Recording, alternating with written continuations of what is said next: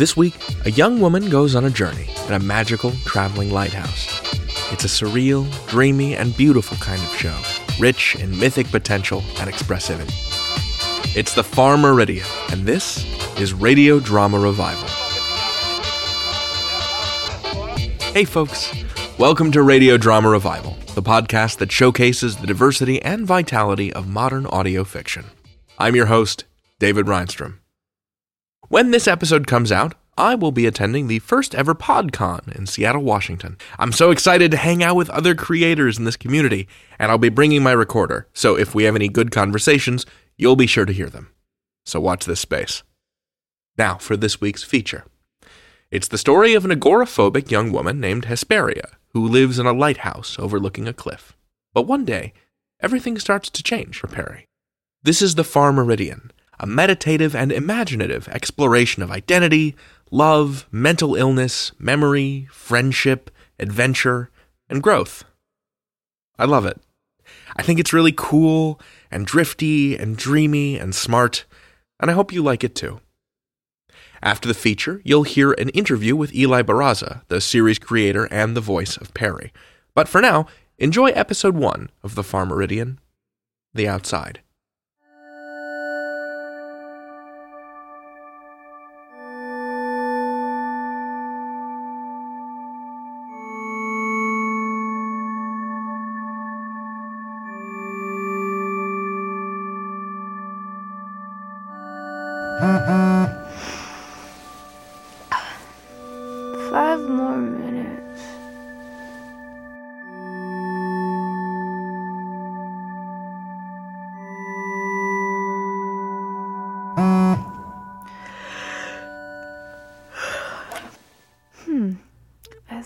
Turned off the.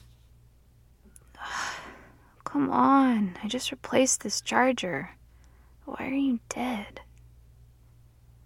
Stupid sketchy online store.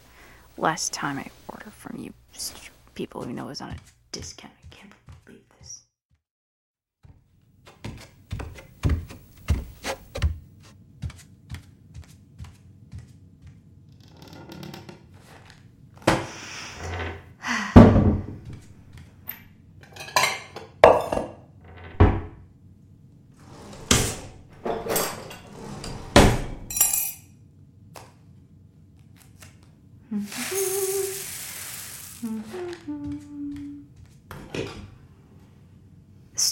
Light too?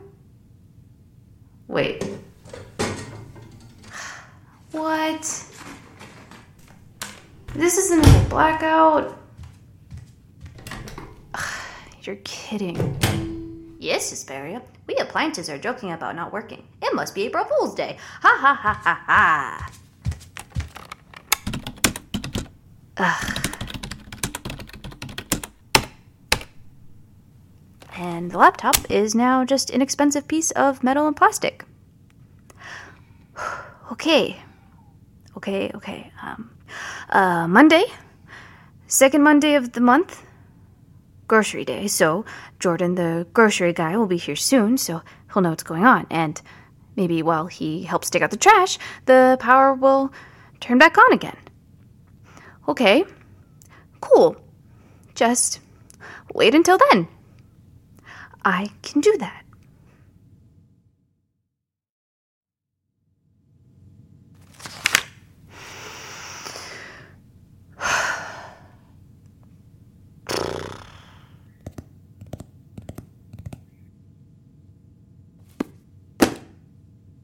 I have no sense of time. It's been a while though, right? I'm gonna open the door, and Jordan's gonna be walking up the path, and he's gonna have milk and eggs. He'll say hello. I'll nod, and he'll ask how I'm doing, like always, and I will smile. Then he'll say that there's been a blackout, but they're working on it, and. Uh, what? It's not real. that's that's not real. I The cliffs aren't there. The ocean isn't there.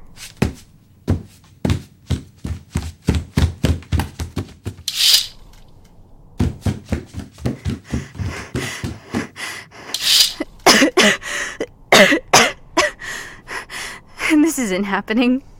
This can't be happening. But what if it is, Peri? Oh my gosh! Stop pretending to be the curtains! I'm either hallucinating or that. that dust bowl outside is real.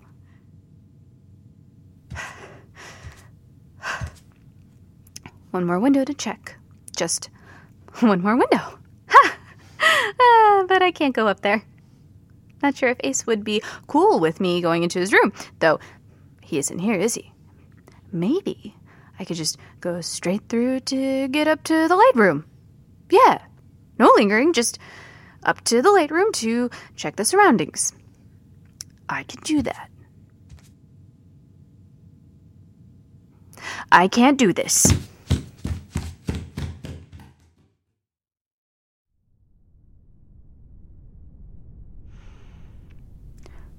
Where does fall come from when you're in a desolate wasteland? It's like the night brought a blanket of gray.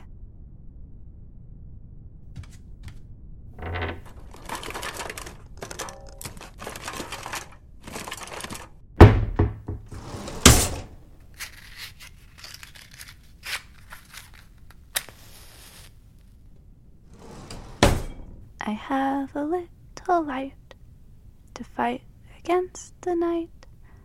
For me, it gets its might. Happy I found you, Guillermo.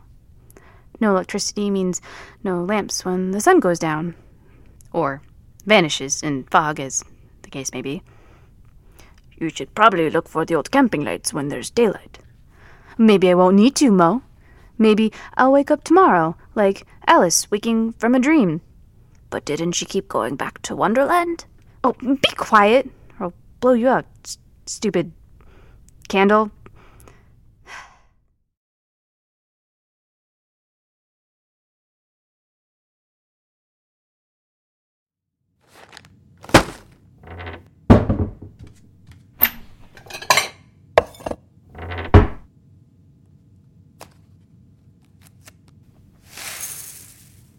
Hmm. Oh, gosh. oh, gosh.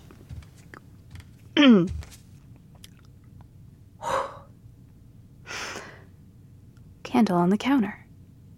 Mo. The blackout wasn't a dream. Oh, no. Oh, no, no, no, no, no, no. It's it's a jungle hut there, Mo. There's a jungle, and oh my heart attack! That's the biggest butterfly I've ever seen. Oh wow! Look at that! It's bedtime already. Time to hide under the covers and ignore the world outside. Yep, sounds about right. The time for bed is arbitrary when you have no clocks, and right after waking up is the perfect time for bed. I think. hmm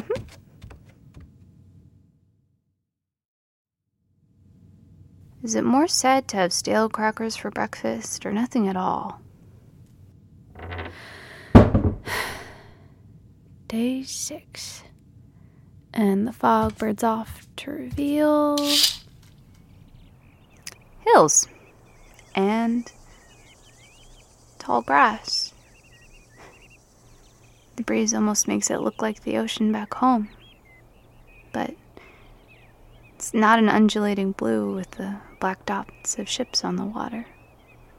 Instead, it's all a desaturated brown with pockets of green bushes. Think I could throw out the garbage here, Mo?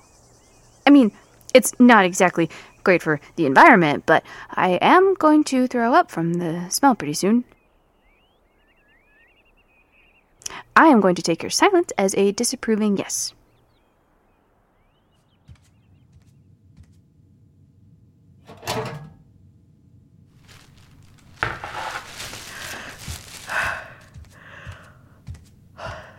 All right. Moment of truth. Gonna open the door and take out the trash. Take out the trash. Come on, Fairy, take out the trash.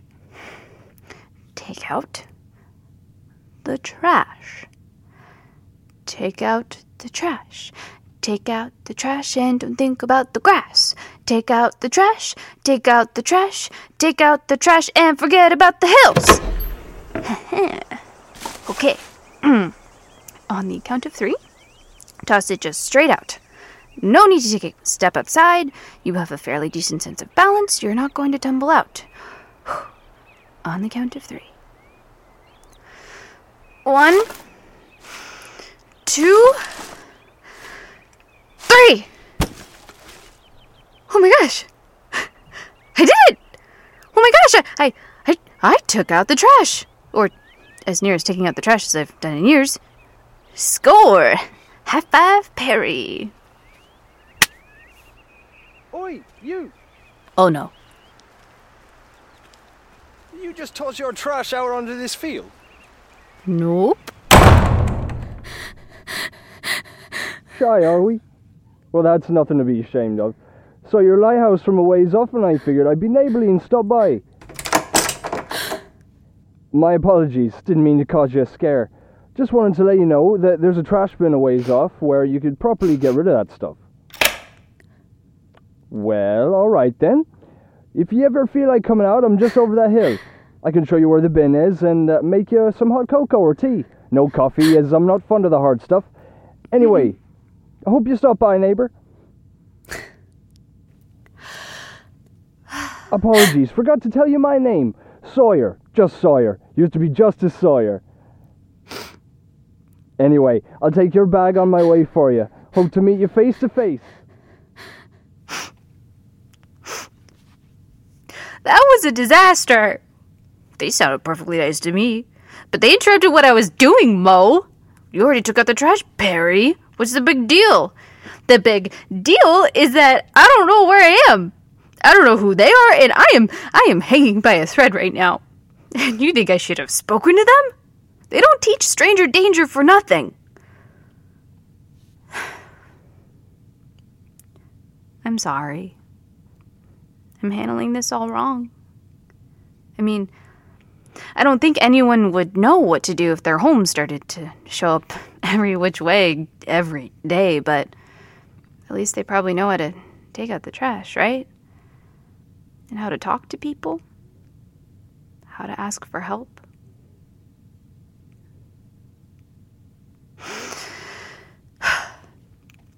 Mo, tomorrow I am going to take a step outside. And then the day after, I'm going to take two steps. And then three. And then who knows? Maybe I'll even smile at someone and say hello. And then I'll get groceries for myself for once. If I end up somewhere with a grocery store.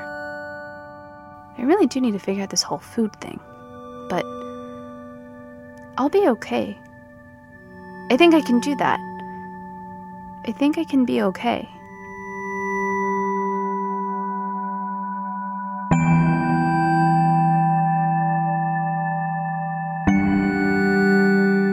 Far Meridian. Created and written by Eli Barraza. Directed and produced by Misha Stanton. Performed by Eli Barraza as Peri and Julian Mundy as Sawyer. Music by The Album Leaf. For more information and links to support the show, go to thefarmeridian.com or find us on social media at The Meridian. Episode 2 is live in your feed right now. Until then, may you always find your way. We wanted to give you a sense of the scope of the Far Meridian, because the fog rolls in, the fog rolls out, and the lighthouse ends up somewhere new. So Eli and show producer Misha sent us a second episode to play for you today. Here's episode 2 Overpass.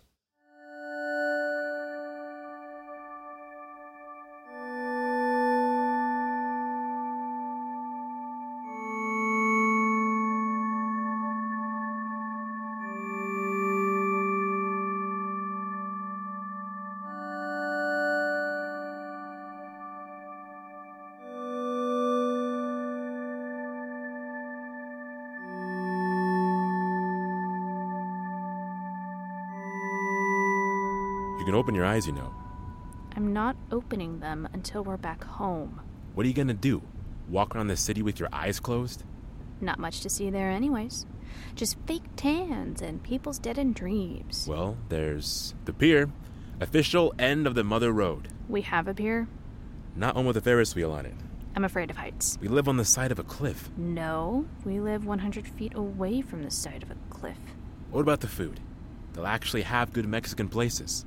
Cool. Now I get to embarrass myself with my terrible Spanish. Would you just open your eyes already? And do what? Stare at all the oil fields passing by? Hundreds of those pumps moving up and down, up and down. Riveting. Come on, it's visual poetry. Up and down, over and over, across the flat expanse of burnt yellow telephone poles and wires framing the husk of scenery. Up and down, up and down. I prefer tides. Back and forth instead of up and down. You're impossible. Seriously, open your eyes, Peri. I need you to keep a lookout for signs. No, we can get lost for all I care. Seriously, Hesperia, open. Ace?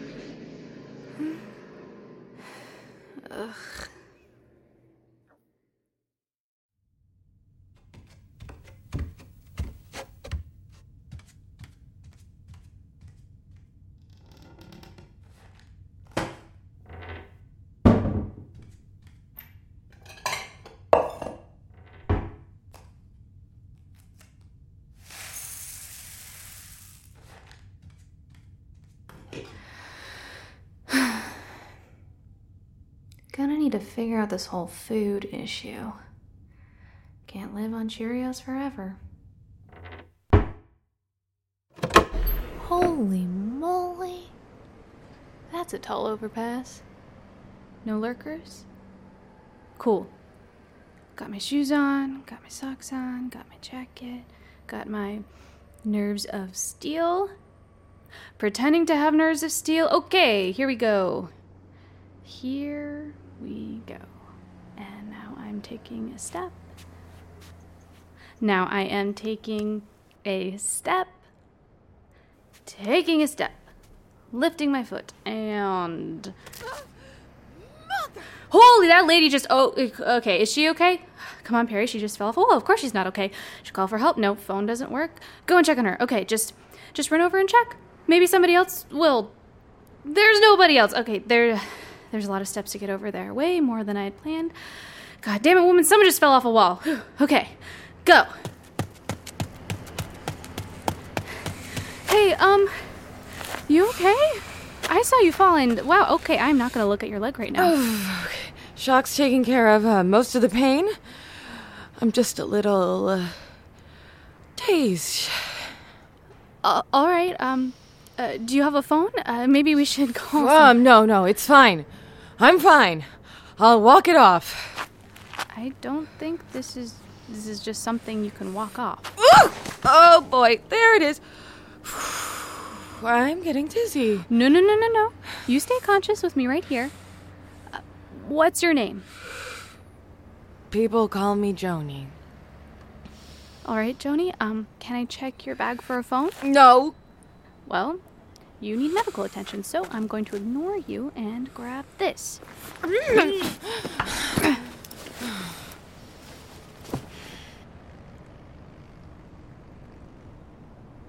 um, hi. There's an injured woman here. Uh, I think her leg is broken and she needs help. Uh, real fast.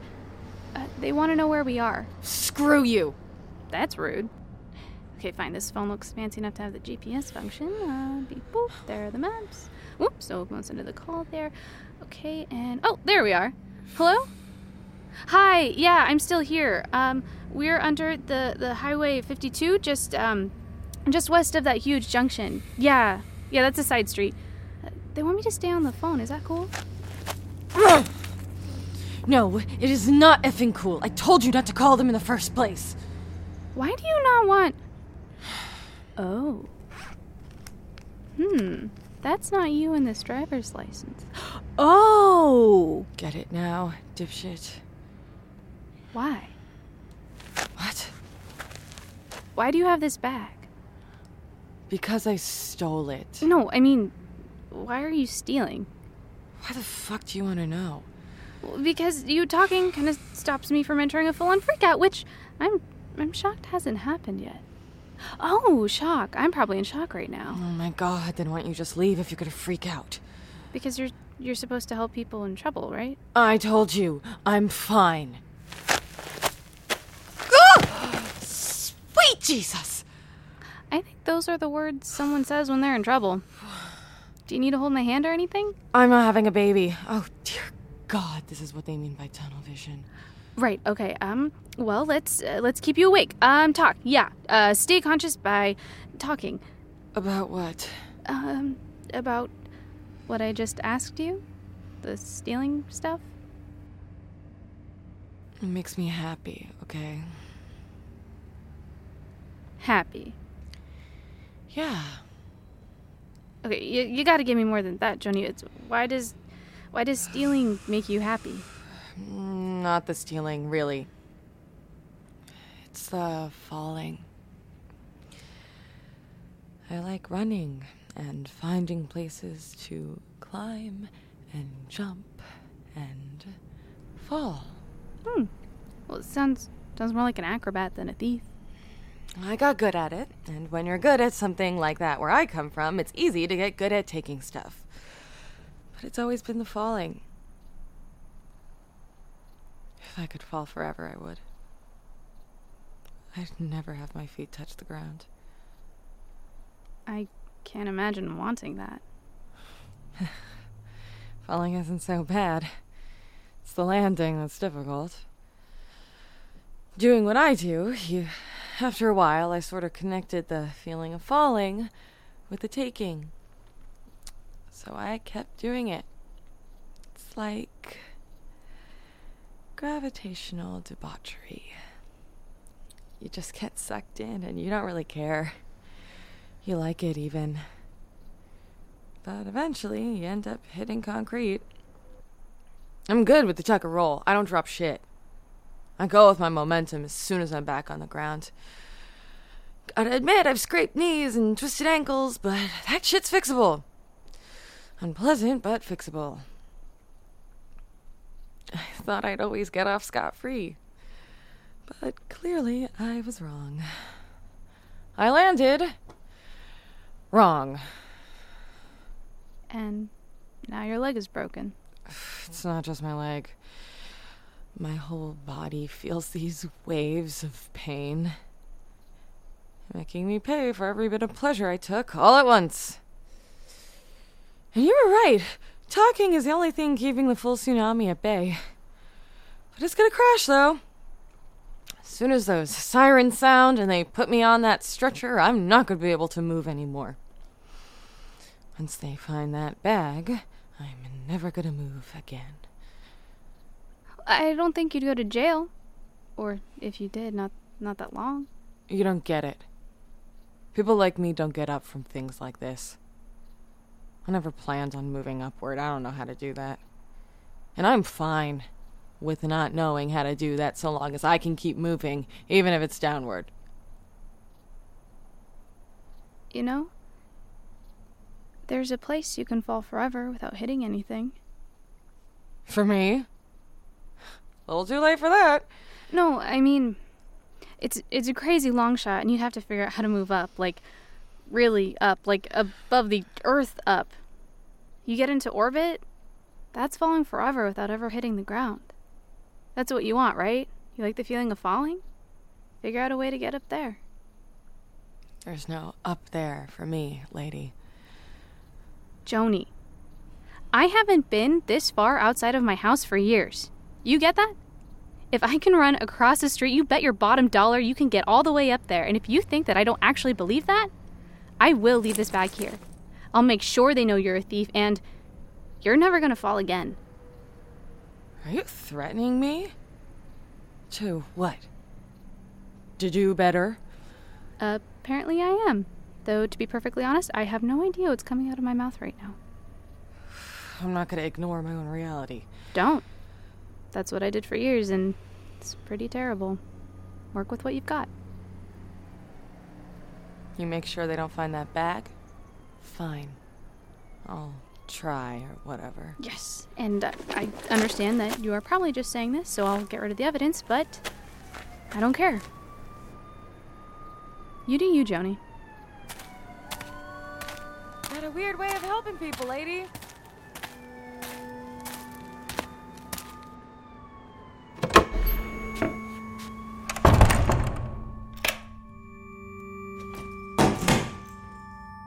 Probably mail the bag back to the owner. Hmm. Another day, I think. If I don't starve off of the Cheerios first. Whew. I'm gonna. I'm gonna stare off into the void for a little while.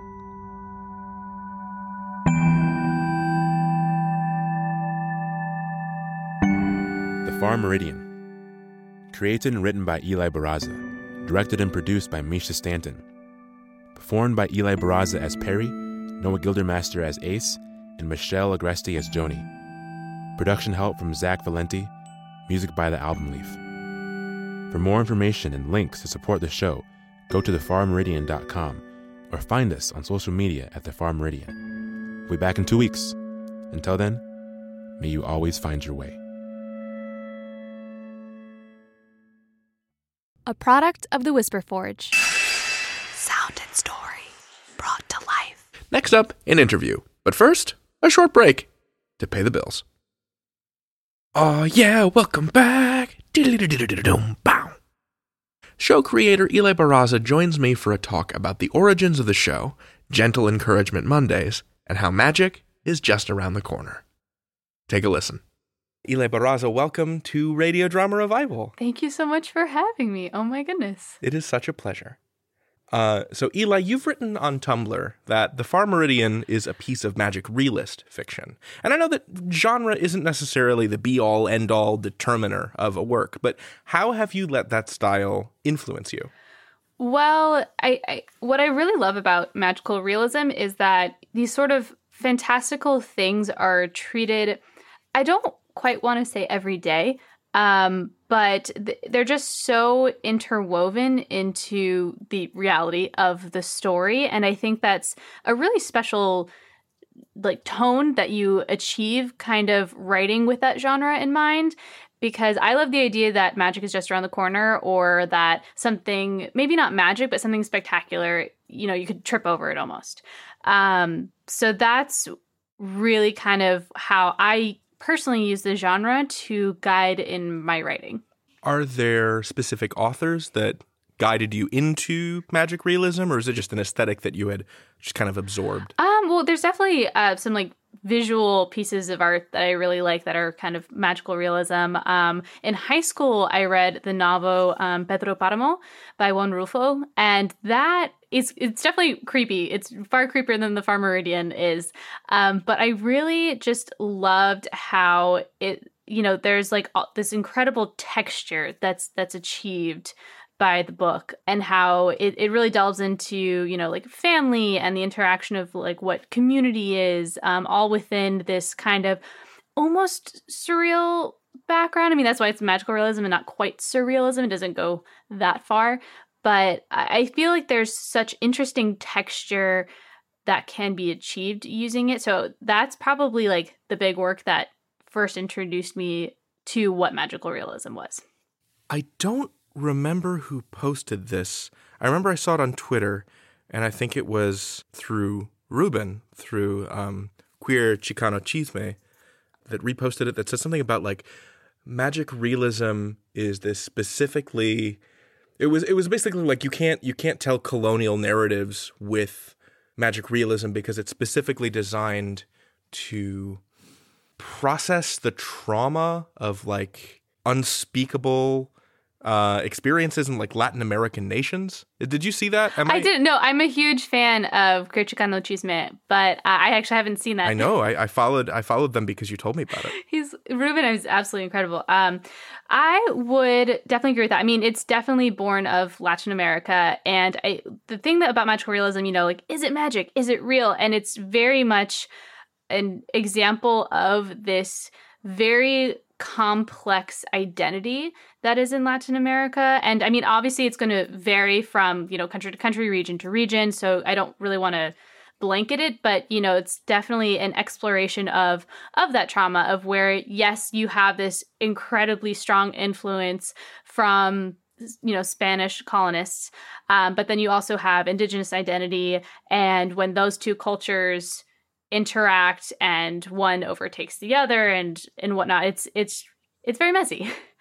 and magical realism is messy. You know, there it, there's very few clearly defined lines. It's it's definitely more hazy, I would say.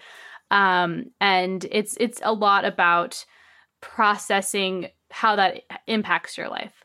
Yeah, what what I love about the Far Meridian is that it has the the text itself is a little dense, and I mean that in a good way because that what I mean by that is that it rewards repeat listening. So there's this one magic realist moment.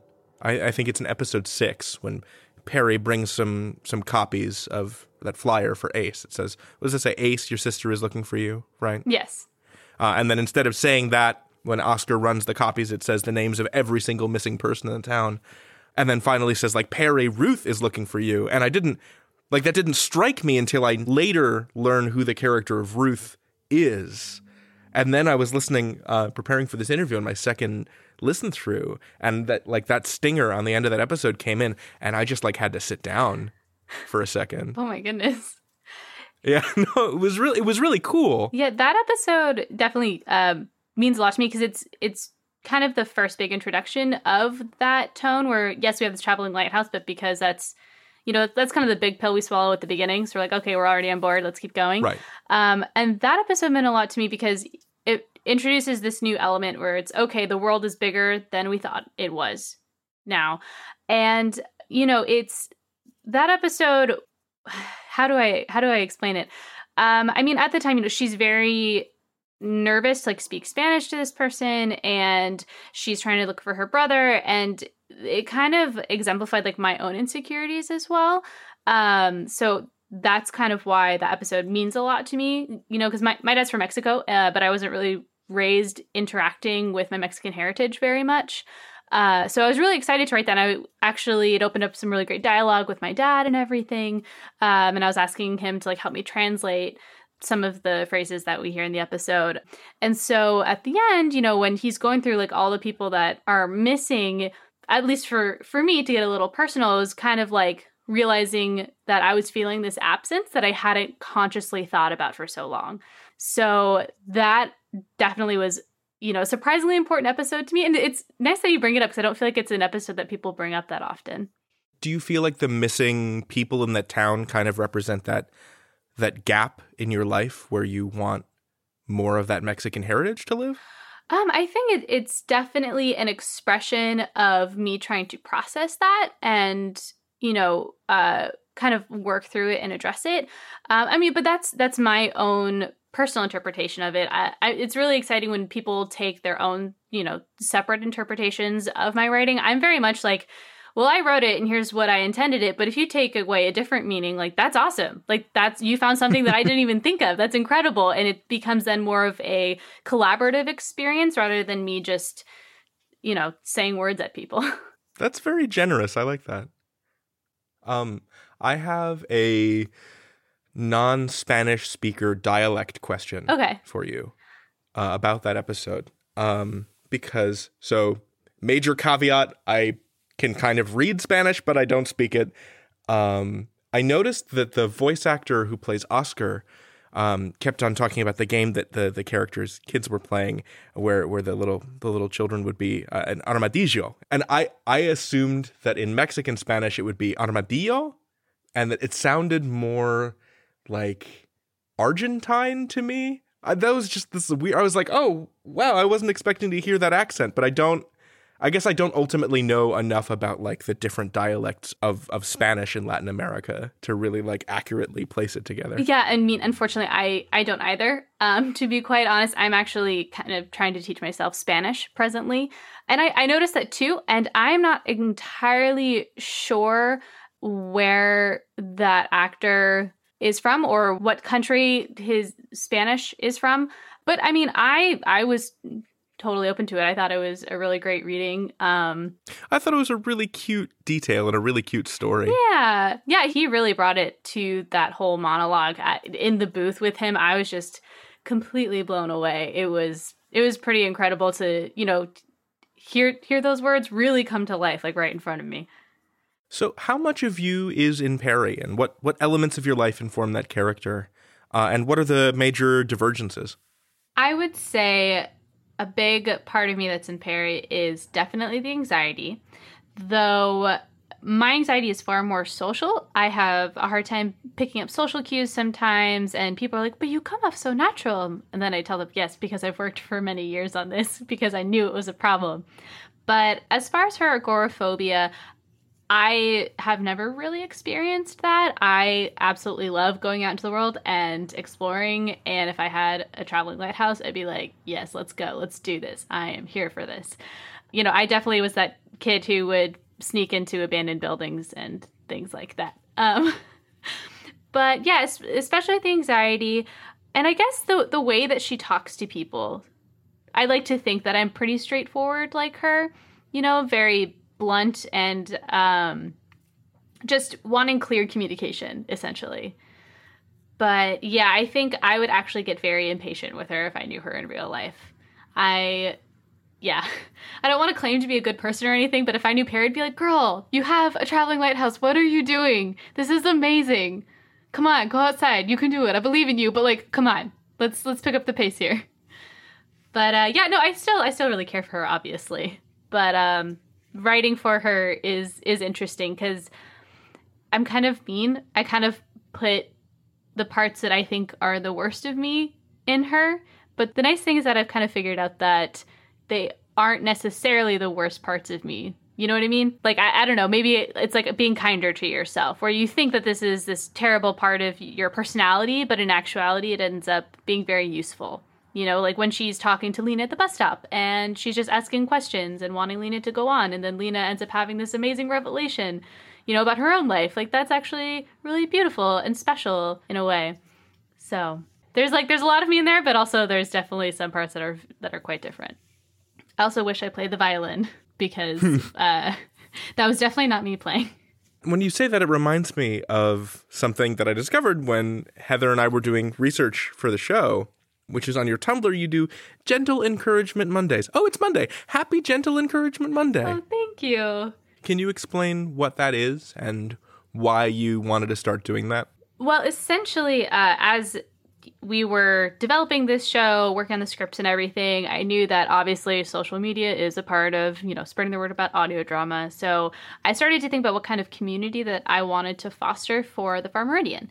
And uh, essentially, it was really important to me that as far as the fandom goes, you know, it's a very safe place in a way, very encouraging. And I thought it'd be really great, uh, considering how terrible 2017 has been for many of us, to have gentle encouragement monday so if you know you're feeling lost and apprehensive and nervous about something you can message our tumblr and we will respond with words of encouragement that was essentially the the conceit of gentle encouragement Mondays. We did have to clarify with people that it it's not a day for advice and that unfortunately I am not a mental health professional. We were getting definitely some very heavy asks regarding gentle encouragement Monday and it's you know it's very much you want to help people but are you the right person in this moment to help them. So it it, it was hard. It was definitely hard, but I think now people are really understanding what Gentle Encouragement Monday is for. It's like, hey, are you nervous for a test? Like, are you making a big change in your life? Like, hey, we are we are here to cheer you on. We're here to tell you that you can achieve it, and it's incredible that you're even making this decision in the first place because that's definitely something hard to do. So yeah, it's uh, I don't know, it's it's a nice little community that we've started to build, which is yeah, it's very sweet. I like it a lot. I am a fan. I'm a big fan of all of our fans. They're so nice. so you've you've written that this story was cooking for a really long time, and when the Far Meridian was first introduced, when it was first released, you did an interview with Misha Stanton, our friend, your director and producer. You told them that the show originated in these drawings and monologues that you'd been doing. What did those drawings look like? What did those monologues sound like? Well, essentially, I would just get bored, and ever since I was a kid, I have always been one to doodle. So I would draw these people, and then I would kind of look at what I drew, and I never really draw with a specific image in mind usually with these doodles. It's just kind of what comes out comes out. And then i would start to think like what's their story? Are they waiting for someone? Are they on their way to a greater destination? What do other people talk about them so there's definitely quite a few of the monologues for example um, the bus stop was a big one that was a monologue that i wrote there are some characters that we haven't seen yet that come to mind. But yeah, I mean it's it's primarily people. I think um having difficulties kind of interpreting social cues and like people's facial expressions have it's definitely caused me to draw people's faces a lot. So uh, it's kind of like my way to like help my brain process that and figure people out, I guess. I don't know. But yeah, so that's that's basically where the monologue started. Because if you notice, like within the show, there's definitely kind of a theme of of these big chunks that happen fairly often. And then Misha was saying, "Hey, like we're looking for new shows. Uh, if you have any ideas, pitch them to me." And I had already been starting to think, like, "Oh, how can I turn these monologues into something greater? Oh, what if you had a character that traveled around and really elevated these other people's stories?" throughout their own. And so then that's kind of how the Far Meridian ended up coming to be. Cool. Is the was the monologue in a fine figure pulled from one of those earlier pieces too?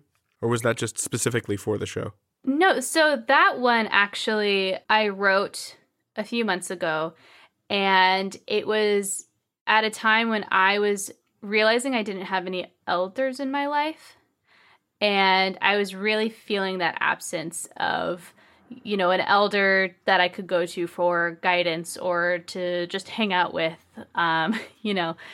So I wrote that with the type of elder that I would like to have in my life because I don't have any grandparents now you know and, and when things get tumultuous you kind of want to look to someone older than you for help and I re- was realizing that, like, yeah, you know, I have my parents and whatnot, but I, I didn't really have anyone from the generation above them.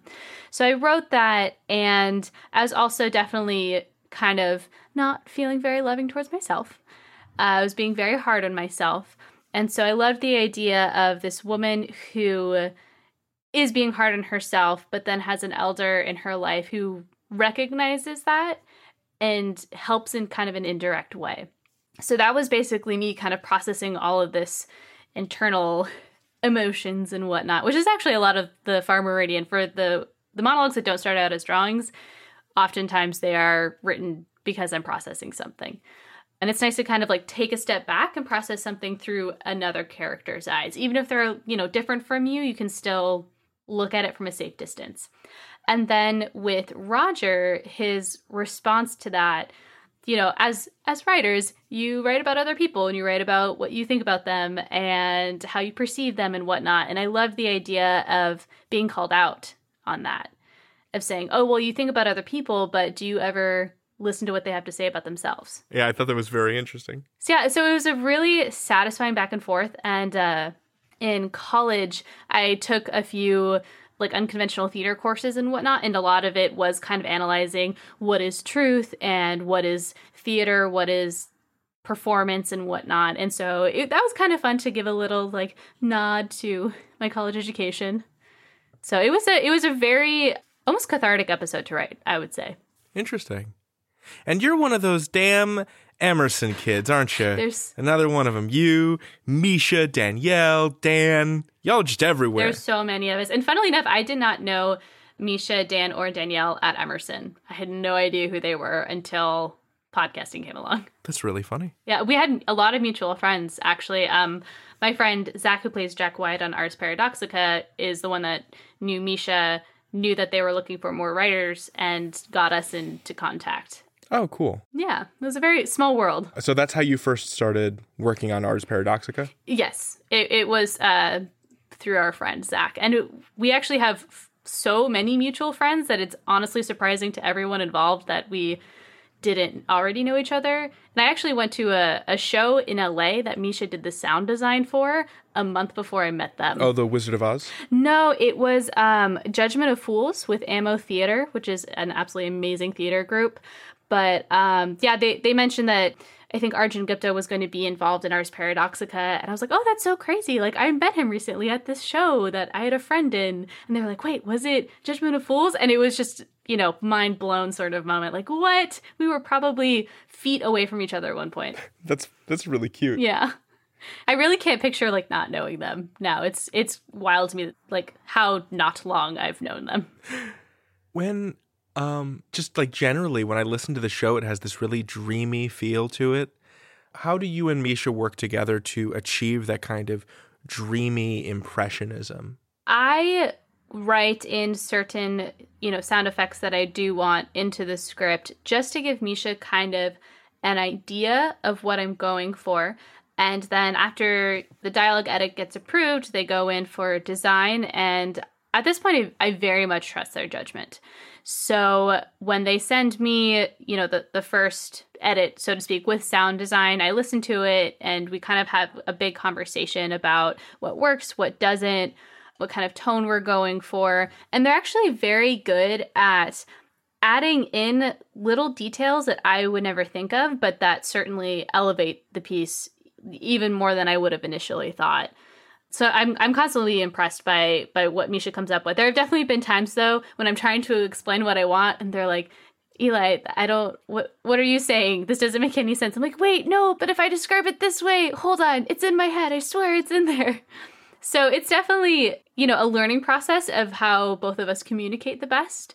Uh, but ultimately, we definitely trust each other's judgment a lot. And whenever we have a disagreement, we talk it out and we figure it out. And then it ultimately, you know, ends up better having had that disagreement and subsequent discussion. Well, I want to I want to go back to something you said earlier, which is that you know your dad helped you a lot with. I think it was what episode six. Yes, yeah, I definitely asked him about some of the Spanish in that episode. Does your family listen to the show often? Have you talked with them about it a lot? Uh, yeah, I actually, um, after college, I lived in LA for a while and then I had to move back home for some family related matters. So I lived at home for a while. And during that time, the Far Meridian was being developed. I actually just moved back to LA this year in March. So I had a lot of conversations with them about it. You know, I would kind of toss about story ideas. And honestly, my love for storytelling really comes from my family. So they're really good people to go to to kind of work through something. And they they do listen. I think they're they're behind last I checked, but yeah, it's very cute when I get little text messages saying we just listened to this episode and we we loved it. It was so great. Um, and actually, my cousin and her daughter listen as well. so it's kind of cool how like the family's all kind of joining in on this, but also it's a little nerve wracking because, you know, as artists, we tend to very much reveal ourselves in our art. So it's kind of like, oh no, what's the family to think of this? But uh, ultimately, I think it's been really wonderful to be able to get input from my family and then they hear the ultimate product. Yeah, I, I, I guess I never thought about how like insanely vulnerable it must be to to have this character that partially reflects your neural emotional state and then just to like have your family have access to that what what is basically some distillation of a running monologue of you i mean certainly with like a lot of critical distance thrown in there but like yeah damn that's not really a question i'm not very articulate at this point in the evening i apologize it's it's quite all right i mean yes it is it's definitely nerve-wracking but i think as the years have gone on, I've gotten far more comfortable just being very clear in my communication with my family. So there's definitely been moments where I'm like, oh no, what are they to think? But then I'm like, you know what? No, if they can't deal with it, then they can't deal with it. It's fine. But ultimately, they, they do love the show and they, they tell me what they liked and they actually also tell me what they didn't like, which sometimes I'm like, okay, well, it's already out there, you guys. It's too late now. Um, I was curious how you came upon the album leaf to do the music for the show because I feel like the music really completes the the feel of it. That was 100% Misha. We were kind of discussing what music that we wanted, what we were feeling, and they went into, you know, the the free archives to try and find some things. And I kept thinking like, oh no, like that's not quite it. And they're like, well, this is the song that I have been keeping in mind while I search for things and you know it was window by the album leaf and both of us were like, this is amazing. We need to contact them. We need to see how much this is going to cost us to license it.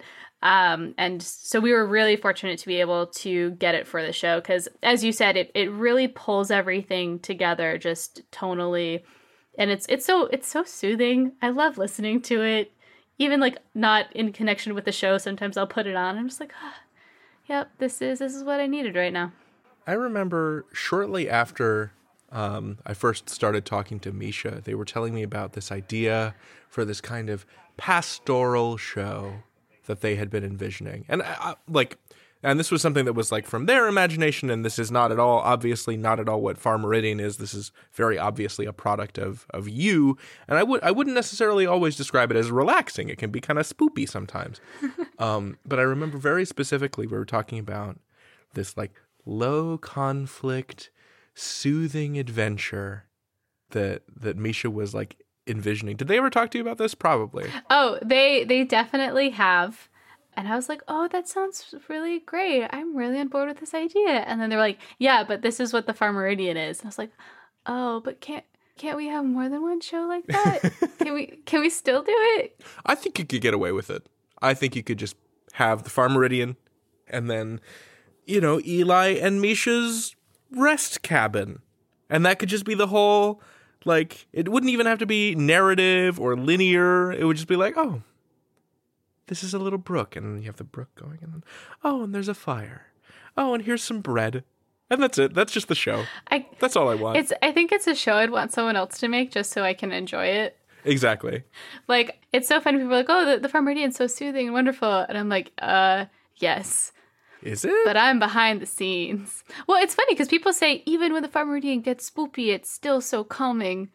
And I'm like, oh, phew, that's good.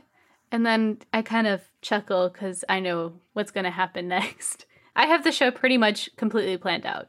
So What's what's your writing style? What are, are you? So it sounds like you start with the endpoints figured out, and you kind of work your way through them, or what's what's the path that you take to determining a season? Um, I kind of wander around for a while. It actually kind of depends from season to season. I definitely will have, you know, major things that I know that I want to happen and whether or not it should be at the end of the season, in the middle of a season, it, it kind of ends up sort of organically flowing and I think that's kind of a result of just how I write individual episodes because it's very much stream of consciousness. I sit down with a pen and paper and I just kind of go. And then when I transfer that to a laptop, it's nice because it's basically like my second draft already because I'm editing as I'm transcribing it. But yeah, I definitely knew exactly how I wanted the show to end. So I already I definitely already know how it ends and I definitely knew I wanted some key things to happen in the middle and then from there it's just kind of letting things grow and letting it surprise me because I, I never want to know perfectly what's going to happen. I want you know to to set up a nice structure but then kind of from there figure out what's going to pop up. Okay, my final question that I have written down uh, is Eli, tell me something wonderful you have learned recently about space. Oh my goodness. What a question. I oh, it's like too many things just popped up in my head. Um because I love space so much. That's that's kind of one of the defining characteristics I would say that people talk about in relation to me. I'm not sure. Uh, and I think, don't you spend a lot of time at observatories? Am I making that up? I do try to make it to the Griffith Observatory here in LA fairly often. Actually, one year for my birthday, I planned a scavenger hunt and made a little scavenger hunt zine for people to use when trying to find the answers. I tend to go a little too far with these things. That's amazing. We should talk about scav hunts sometime. Continue. Oh, I, I, I designed one this year for my birthday at the Natural History Museum as well. Um, anyways, where where to begin? They recently found rings around an exoplanet, I believe, which is super nifty. Oh, um, Australia recently announced that they are going to be creating kind of like a space administration for them, which is really exciting. Yeah, I listen to a lot of planetary radio, which is one of my favorite podcasts. It's by the people um, from the Planetary Society. Yeah, those are the things that that currently come to mind. And then of course there's the neutron stars colliding. That was that was big news. Tell tell me about that because I'd heard a little bit about that, but I don't I don't the only thing I know about neutron stars is that like a teaspoon of them weighs like more than half of the Earth or something. Yeah, so they're these massive stars, and essentially, it's it's exciting how we detected them specifically. So when the stars collided, the I guess force of that collision basically causes you know ripples in gravitational waves. So I don't know if you remember a few years ago when they actually detected gravitational waves because of two black holes colliding. But that was big news. Uh, you know, that was detected by LIGO, which is, I believe it's the Laser Interferometer Gravitational Observatory. I think I might be misattributing that. But uh, recently they, they detected two neutron stars colliding by seeing the kind of shift in the gravitational waves. But uh, yeah, it was really exciting. And I think NASA put out a visualization of what that would look like, and it was absolutely stunning. I could stare at that and just listen to the Album Leaf, and I will be so calm. but yeah, there's your uh, astronomy news for today. Thank you for sharing your dope astronomy news. Thank you for asking. Eli, thank you so much for joining me for this conversation. Yeah, thank you for having me, David. This has been, you know, just absolutely wonderful. Thank you. Likewise, you are welcome back anytime. If you are in need of some gentle encouragement, listeners, check it out. You are a deep and magnificent ocean of a person, full of beautiful depths, surprises, and treasures. I believe in you. You can do the thing. The thing that is hard is a thing that you can do. If you want to subscribe to the Far Meridian, do it to it, and then follow the show on Twitter. They are at the Far Meridian.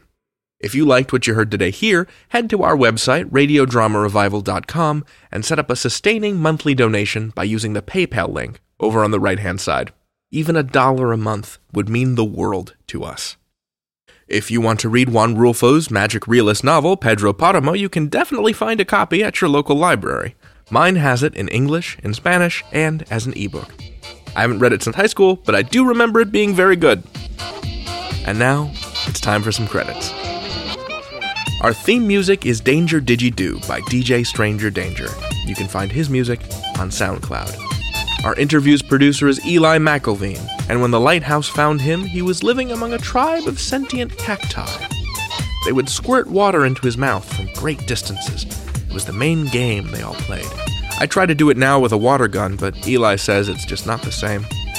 Our line producer is Matt Boudreau, and when the lighthouse found him, he was in a glorious misty wood full of sycamores and pines that tickled the clouds. It was the best possible place to wear a sweater.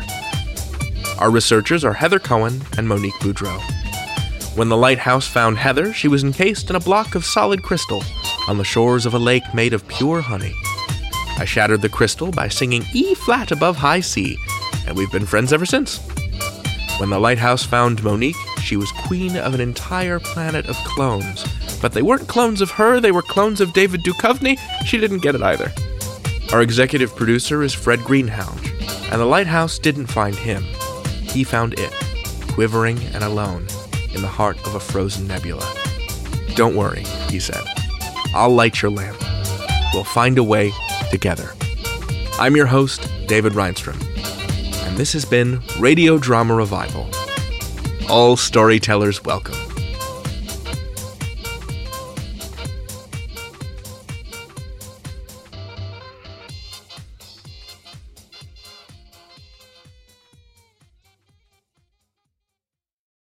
Do the thing. You can do the thing. I believe in you. This is your theme song. Don't include this part.